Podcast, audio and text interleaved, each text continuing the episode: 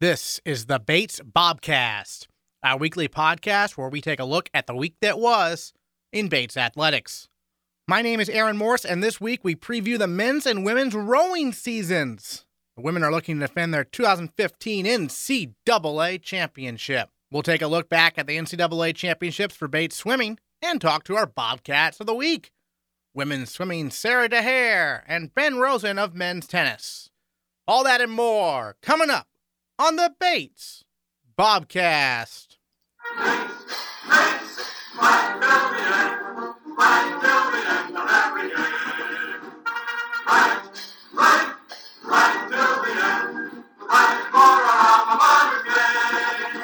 Women's swimming sent nine student athletes to the NCAA championships this past week, and Riley Ewing represented the men's team at nationals as well. The Bates women finished 12th in the nation out of 55 teams. They were led by senior Lindsay Progovis, who finished with six All American honors, and junior Sara Daher, who also tallied six All American finishes. Daher's best finish was in the 200 IM, where she came in second in the nation. She becomes only the second Bates swimmer to finish as a national runner up, and she now has 17 All American finishes to her credit, the most ever for a Bates student athlete. For her efforts, Sara Daher is our female Bobcat of the Week. Your very first day at Nationals this year, you get second place in the 200 IM. The only other Bates swimmer to ever get second place at Nationals is your assistant coach, Vanessa Williamson. So, how cool was that? Uh, it was actually really awesome. So we actually ended up taking a picture like right after my race, which I think is on the Facebook page. Um, yeah, it was it was like a it was a really crazy race to be honest. Um, nothing I had ever anticipated um, going into it, and so it was really nice to come out with that type of finish. I guess. So, what made the race crazy? I, I don't know. I think I think this entire meet was really more about racing than it was about times. I know I was talking to to Peter about this um, and how we were kind of surprised that no one was like breaking a ton of national records. Um, people were adding time like crazy, even the ones who didn't particularly taper for conferences. Um, so they were a little more rested coming into this meet. Um, and so I guess we were kind of surprised as to why people weren't dropping um, huge amounts of times and, and breaking all these records. Um, and so it just came down to like getting your hand on the wall first and not necessarily about what time you were going. Um, and so like for me, like that race wasn't even a best time for me, um, even in the finals. So um, it was kind of like how how is it that I you know didn't place second in years past and didn't go a best time, and now all of a sudden this year it happens. and so I guess it was just kind of a toss up, but I mean it worked out for the best. So. yeah, and the very next day though, Bates did set a couple of uh, program records, and uh, including a relay team you were part of. Uh, obviously, the relay teams are again very successful. What was that like? That dynamic on multiple relays for you? Yeah, um, it definitely added up in terms of swims throughout the week. um, so in terms of like exhaustion, um, it definitely got it definitely got to that point where it, it, became really exhausting towards the end of the week. Um, and we actually ended up having to shuffle some relays around. Um, we were having some like uh, people were getting sick on our team a little bit, um, so that was uh, a bit detrimental to um, kind of our strategy going into the meet. So we kind of had to change that um, while we while we were in the middle, um, which was fine because we have the depth to do that, which we're really fortunate to to have that. And so yeah, I mean, like it was fun though. I think people really enjoyed you know getting to be like on a relay at nationals like with with these with these women that you train with for you know weeks and days and hours on end um, throughout the entire season. And so um, the morale is definitely there especially in those races. Um, and it's super awesome to be able to, to come back to finals and then swim in a relay with um, some really incredible teammates. And you know I know I guess from from your perspective from your perspective or I guess from any Bates swimmer's perspective the finals, I know there's like the top eight, and there's the consolation finals in, in, most of the races. Yeah. Does it really matter to you guys which one you're in, or I mean, obviously you would love to be top eight, but yeah. like you get all American either way, right? True. Um, I actually think like the the second, so the the heat before the top eight, so like. Um, 9th through 16th is like technically honorable mention All American. Um, but yeah, you technically are All American anyway, but you also want to score as many points for the team as possible. And so you're automatically locked into the heat that you get into. So even if someone had the fastest time um, in the B consolation final, um, they'd still only score ninth. Um, so especially w- when it's a scoring meet um, and you're trying to be, um, you know, I think our, our program looks to be one of the top 10 teams in the country um, moving forward. And so, you know, the the more you can get into those top eight finals, the better.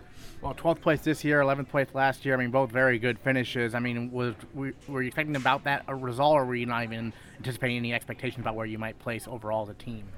Um, I think we were probably hoping for a little bit better, um, and and that you know that could have just been due to um, you know people getting sick, people not feeling well, um, and and I thought people swam really well, and so sometimes stuff like that just happens, and um, it's not like you know we you know other teams deserve it more than we do. It just it just kind of happened that way. Um, and we're also like in, in comparison to a lot of other teams, like we're relatively small. Like we only have nine women, whereas in a lot of these teams, you know, especially like Emory and Kenyon and Denison, they're bringing like a full 18 women on that squad. Um, and so you know numbers definitely help, especially when you're when you're trying to gain as, as many points as possible. Um, and so I don't think we were going in with too much expectation, um, but I think we were really pleased with, with the overall result. And then obviously some of your teammates did very well. Also, Lindsay Progovis mm-hmm. got a bunch of All Americans as well. How cool was that to see? It was awesome, especially because um, we had four senior women on our team, and so um, for them to to swim really well, especially at like their last competitive um, collegiate meet, was super awesome. Um, just to watch them have so much fun and to swim really well um, and, and, to just like enjoy the experience with them, um, especially since it was their last time. So yeah, it was it was great.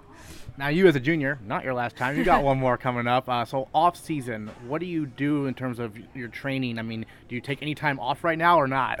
yeah, um, I mean, I got kind of hit back with reality, especially coming back to the snow and the amount of schoolwork. And March is always a crazy month for for Bates College in general. Um, and so for right now, I'm trying to you know focus on academics, and so I'll probably take you know, about a week off or so from the pool. Just give me some time mentally to, to kind of check out um, from Tarbell and and then kind of get back into it um, until I leave um, for the end of the semester. So maybe ramp back up, um, start doing some lifting, do some running, do some other sorts of activities just to like keep the mind fresh, get the body moving, um, and then I'll probably be training back at home over the summer with the club team that I've been with for you know however many years it's been. Um, so yeah, that's kind of what what I look towards to do uh, for the summer.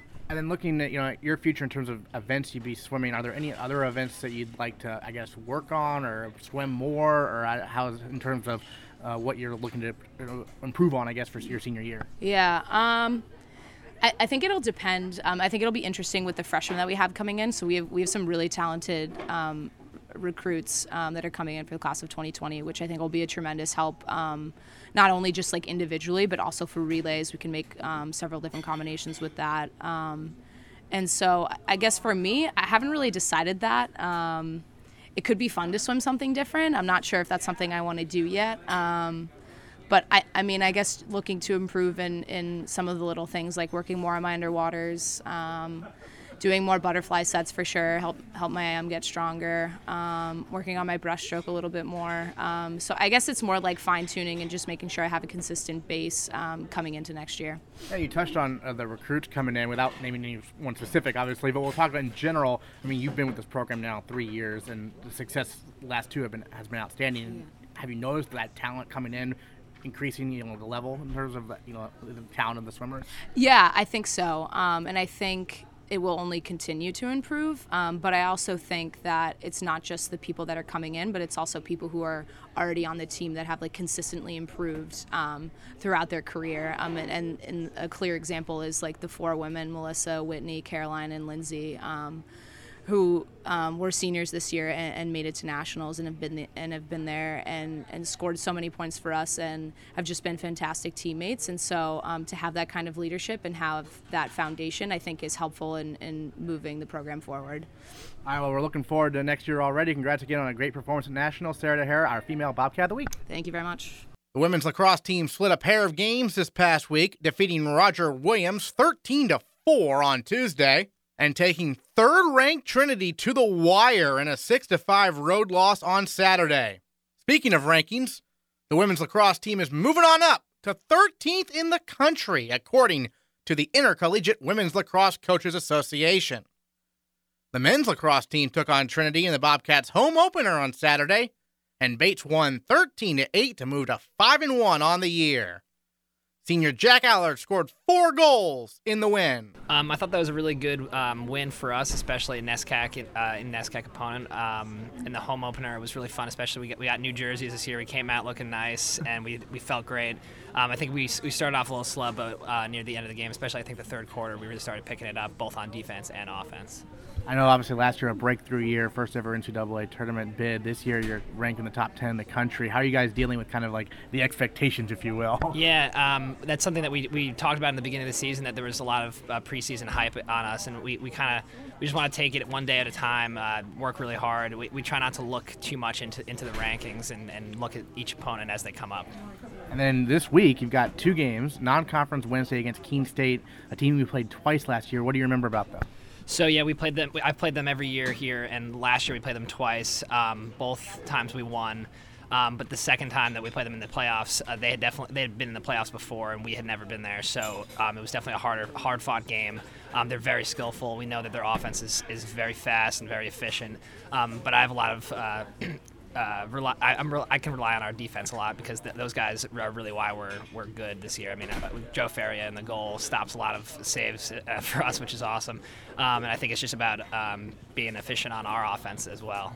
And then another home game Saturday against Williams. And you mentioned off the air the, the one NESCAC team you haven't beaten during your time here. So how fired up are you guys for that game? Yeah, that one will definitely be personal for us. Um, we, as a senior class, is the one team that we have not beaten yet, um, and I, I, don't think a lot of senior classes can say that. So we're, we're trying to get that one, and I think that that'll that'll mean a lot to us.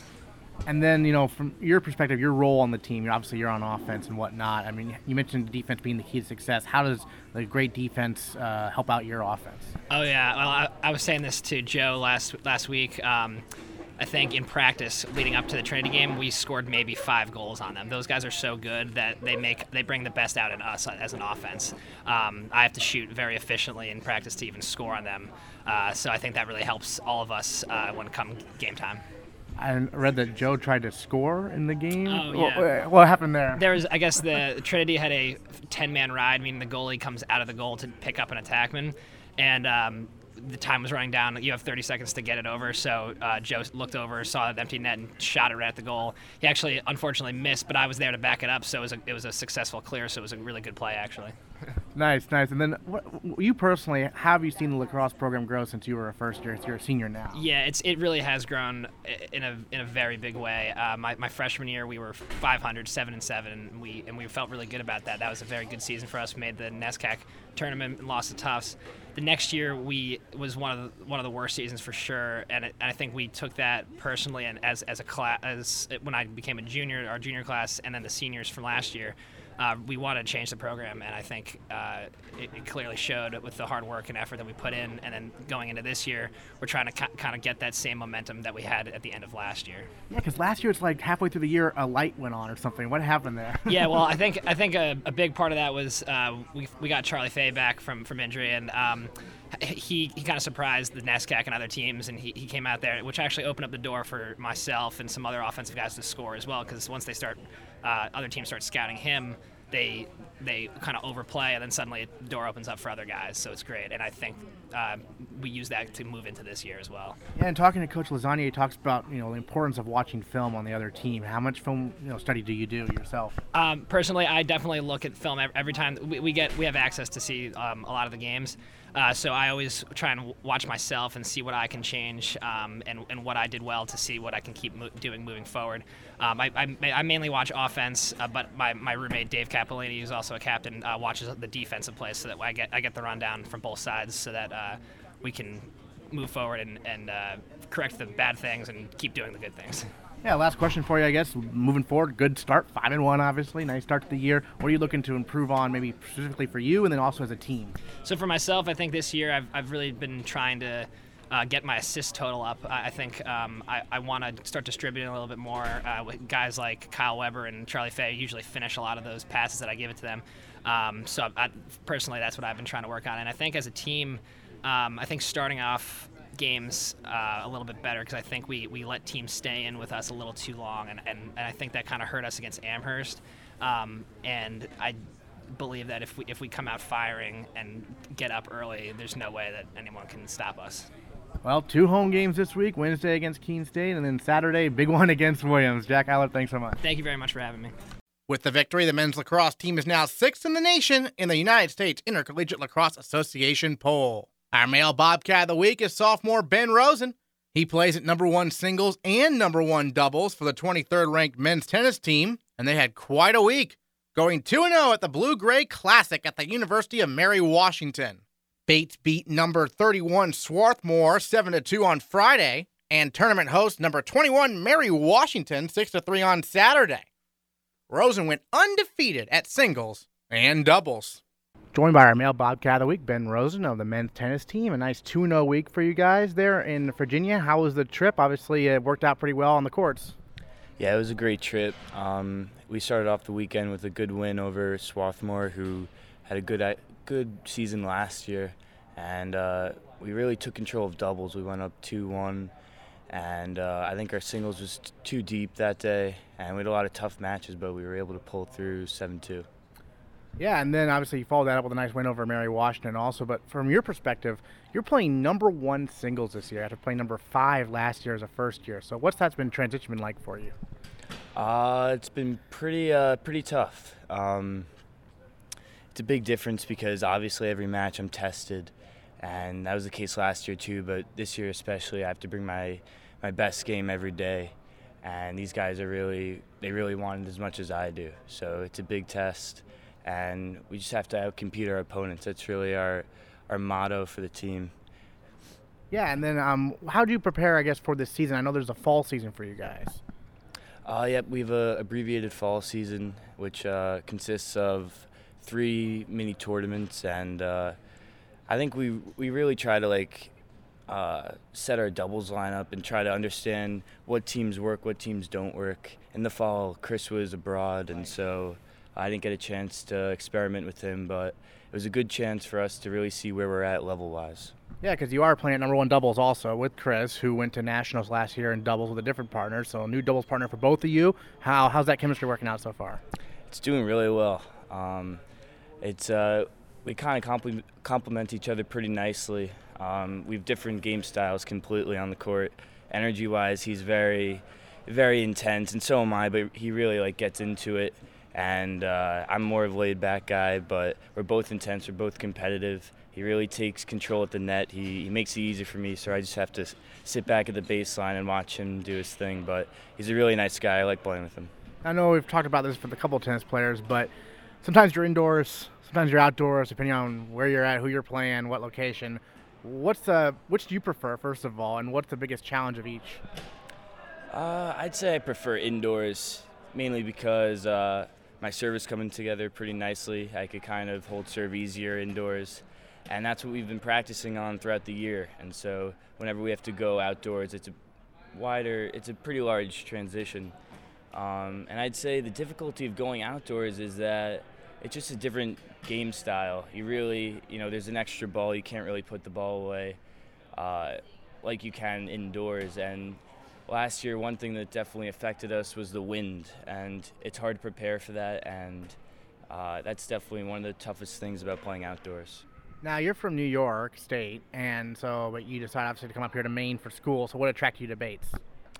Uh, definitely the coach. Coach Gastonguay was the main attraction because I could tell right away that he, he knew his stuff. He's a very uh, he was a very good tennis player. He has extensive knowledge of the game, and I, I knew that. Also, I was looking for uh, a small school with great academics, which Bates, of course, offered. And I met the team on my visit, and who are the guys who are now juniors and seniors. They're great guys, and they really pushed me to go to Bates, and I'm really glad that I did. NESCAC play basically, you already had one NESCAC game, right? And Yep. then you've got a bunch coming up. And so, what do you remember last year from NESCAC play? What lessons do you take to this year? Uh, main lesson I'd say is that there's no easy matches. I mean, it doesn't matter if the if the team's ranked like in the lower end of the NESCAC rankings. Every match is a battle, and if you don't bring your A game, if you don't compete your hardest, then it's pretty easy to just not come out on top that day.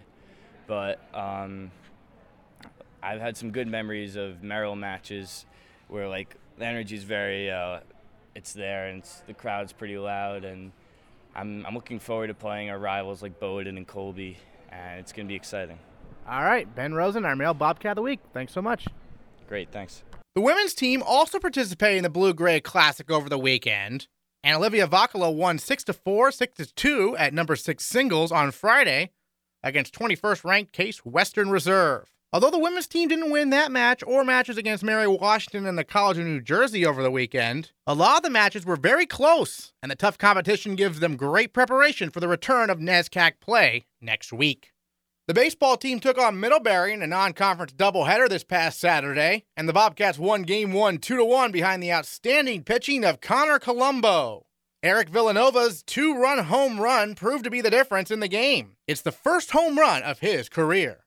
Colombo tossed six innings of two-hit ball, striking out seven batters along the way for the victory. The lone run he allowed was unearned. In game two, Brendan Fox hit his first career homer, but Bates fell in extra innings by a score of 4 to 3. Then on Sunday, Bates dropped a high scoring game to Husson on the road by a score of 9 to 7. Softball went to Florida for 10 games in 5 days this past week.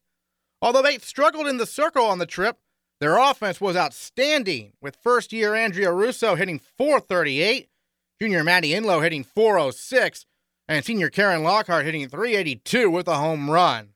The defending NCAA champion women's rowing team is back in action this week, along with the men's team at the Murphy Cup this Saturday. We sat down with head coach Peter Steenstra to preview the 2016 rowing season. Looking forward to getting some early competition is the biggest aspect of it. Um, we can go from from here all the way down to rowable water, no matter what, any on any given year which is why we make this commitment for such a big regatta. Um, but it being real early, and, and this year being in Philadelphia, which is a, a an old traditional course, kind of like the head of the Charles course in Boston. The Schuylkill River is a traditional race course. It's there's a spot there where there's something called Boathouse Row, where there's a whole line of old old boathouses. So for the for the rowers, it's it's kind of going to one of the three major rowing meccas in North America. It's a real treat to go down there and just see it. Yeah. Nice, nice. So, um, how much do you think the student athletes appreciate that history? oh, I think they do a lot. They, you know, they there aren't that many major rowing cities in the country, so um, we have a few kids who are from the Philadelphia area, um, so they obviously know about it. But it's it's fun for the Boston kids or from the kids that are from the West Coast who have maybe have never even seen the place or never raced, certainly never raced there. So it's a good treat for them to be able to go down and see it. But obviously, the focus really is the competition. They're they're looking to, you know, we don't go down there with the expectation of winning everything, but we go down there with the expectation of performing well. And it's a it's such a large regatta that I know that all of our crews will get um, two races, so they have a heat and then a final, and that's why um, from a budgetary standpoint, it makes a lot of sense to do this kind of a trip. Sure, and then uh, I know we were talking about how last year was the latest spring ever. Obviously, it didn't hurt you guys; you won the national title. But this year is the earliest spring ever. So, what's that been like this year to have so much uh, springtime so far? It's been really nice because we we got on the temp site, which is um, our alternate rowing location um, south of the city of Lewiston, we use uh, the the Bell Farms or the Bell family allows us to launch from one of their farm locations, which is real nice of them. Um, but we got on them March 4th. We were on the water, which is more than a month earlier than last year. And we actually just got on the water in green yesterday. So March 21st, we were on the water in green, which is about three weeks ahead of what we did last year. So it, it's been nice. Um, getting that additional water time. It's been a little inconsistent.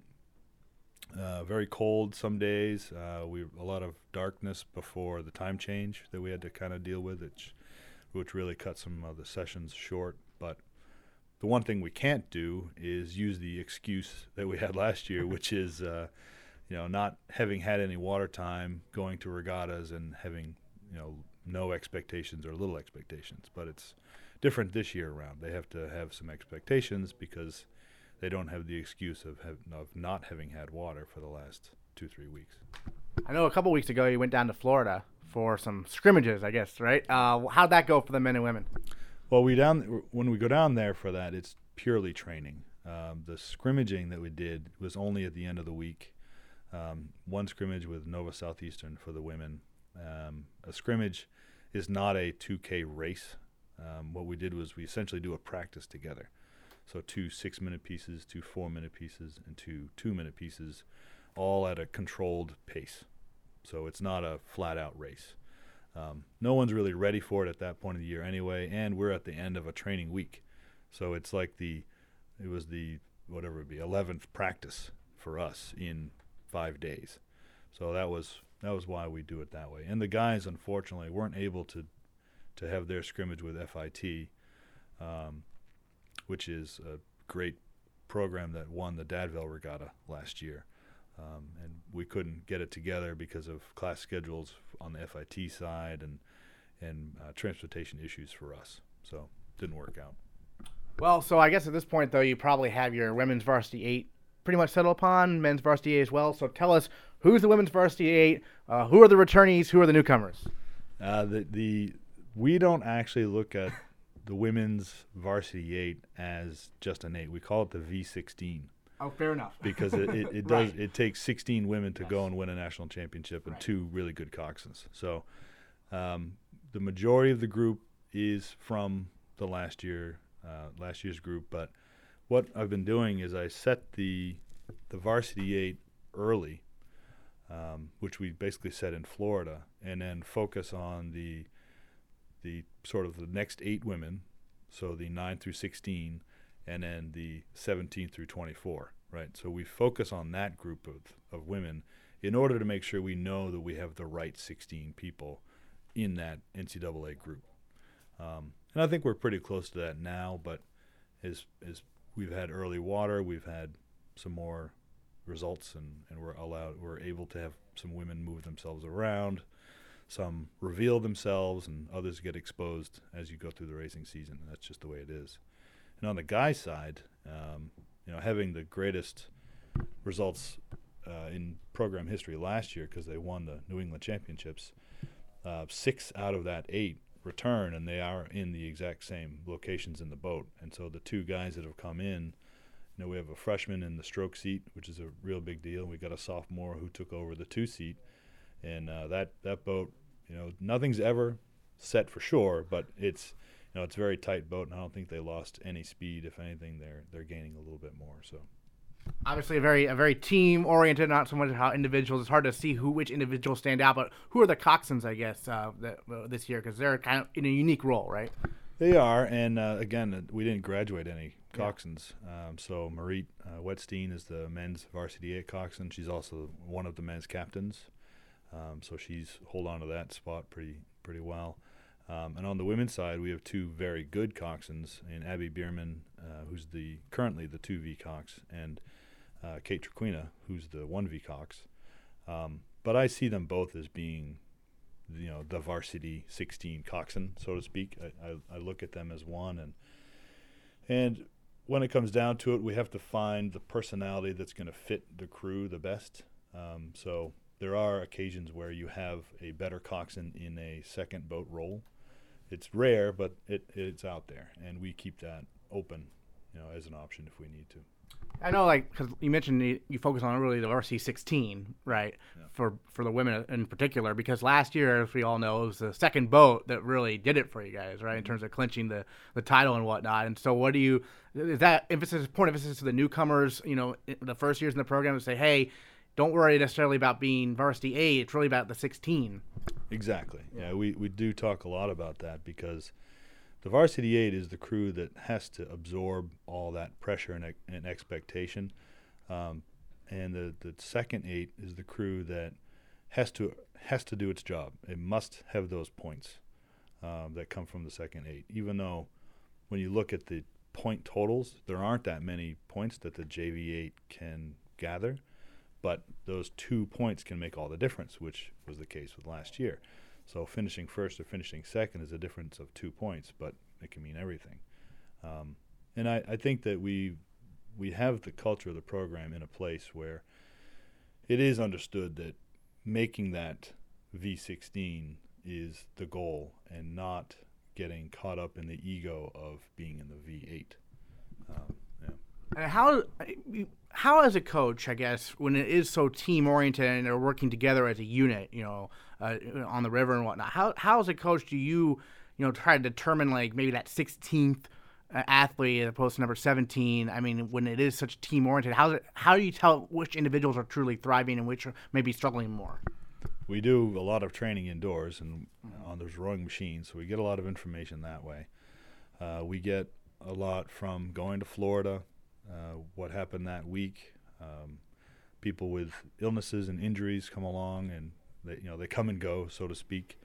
But it just comes down to everyone understanding that you do have to perform every day, and every single day is an opportunity. And when we get on the water as early as we have, we've been able to do some comparisons. Um, but we, er, we we stress with them that they cannot wait for anything to happen. They can't wait for an opportunity. They have to perform on every single day, regardless of which boat that they're in. So if if all of a sudden the 2V isn't going well and I'm watching the crew and it just isn't moving well, I'll look at at Coach Doolittle and I'll say what's going on in the 3V because they'll be moving really well for some reason. And when that is going on, even if it's not a race style piece, not a competitive piece, we might move someone from one boat to the other, even for the sake of, of you know the coaches seizing the opportunity, right? Because something's happening over there in that third boat that is making sense and the boat is moving well. And there's something happening in the second boat that is not making sense and not moving well. So we try to identify what that is by making a change. And then, you know, throughout the regatta season, obviously we were just getting started this weekend, but I mean, which are the regattas that particularly maybe stand out? Are there are the ones that are more important than others, or are they all pretty much equal leading up to NCAA's for the women? I wouldn't say that they're all equal. Um, I'm sure that the athletes themselves kind of have their favorite races, um, mm-hmm. but one that's really important for us is, of course, the President's Cup. is something we look forward to, and um, you know, it, it, being the very personal and, and close rival that we have with Colby and Bowdoin, it's uh, it's something that we do, we take seriously. Um, even though we have a nice long string of wins, you know, none of that is taken for granted. Um, but in terms of the the rest of the schedule coming up, on April 2nd, the men and the women both are, have a chance to race the Harvard lightweights, which is new for us and very exciting because they're perennial top level Division One programs, and the fact that they're lightweights doesn't mean anything at all to us. Uh, so, so it should be good competition, and we're hoping to hang with with both of those crews. And I know we talked before how the women's side it's, it's, an NCAA sport, so there's the NCAA national title, obviously that you guys won last year. The men's side not an NCAA sport. I mean, does that change anything at all? Really, is it, just really about the, the goals and whatnot? I mean, and is there any possibility down the road it could become one? Or I mean, just big picture, I guess. Uh, it, I wouldn't say that it changes much of anything in our approach. Um, from a coaching standpoint, it changes that I kind of have the men and the women on two slightly different calendars as we're going into the final phases of the season. And I'll spend a little more time with the men um, going into, say, New England Championships and then the ECAC uh, because that's the end of their season no matter what. Right. So they could win that big regatta called the National Invitational Rowing Championship. They could win that, and no matter what happens, they're done. Um, we actually have a little bit of leg- legislation on the on the books right now, trying to allow the winning NESCAC school to accept a bid into what's called the IRA regatta, hmm. which would be the national championship for men's rowing that has been going on for 100 and something years. So if we went there, we'd be racing all Division One, all Ivy League, you know, the the top of the cream of the crop sort of thing. So we wouldn't be going there with the expectation of winning a national championship, right? Because it's just you know, it's just out of out of our reach, and you know, you got, you got to know your limitations, right?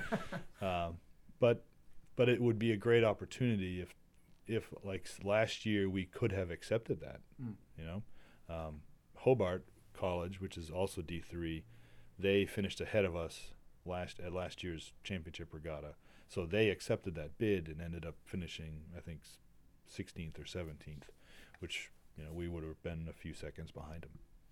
Interesting, interesting. Okay, and then um, I know we're all very excited about the, the new boathouse is getting built. That's going to be done in the fall. I mean, how will that change things for you um, from a practice side and strategy and whatnot?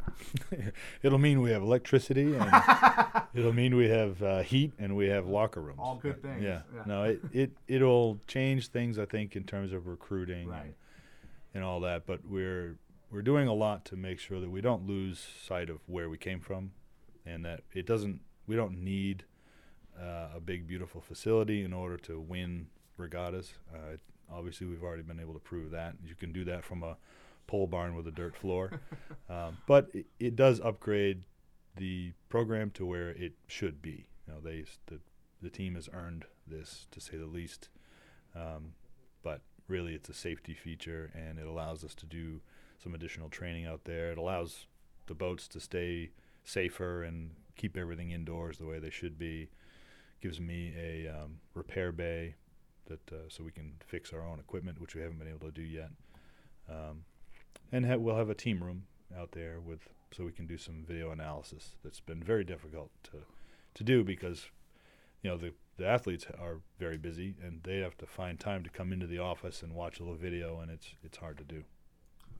Well, it should be that should be great, uh, and maybe maybe though the key to the success was the, the lack of electricity. Uh, we'll we'll find out, I guess. if that's the case, I'll turn the lights off. All right. Well, Peter Steenstra, thanks so much. We're looking forward to the Murphy Cup this weekend, the entire rowing season for the men and the women. The sixth ranked men's lacrosse team is home this Wednesday at 5 o'clock against Keene State, and they're home Saturday as well when they take on Williams at 1 o'clock. Meanwhile, the 13th ranked women's lacrosse team visits Williams this Saturday at noon. Women's tennis is at Babson this Wednesday, and baseball visits Salem State for a doubleheader on Saturday. We'll recap it all next time on the Bates Bobcast. Right, Bates. Right, right, right,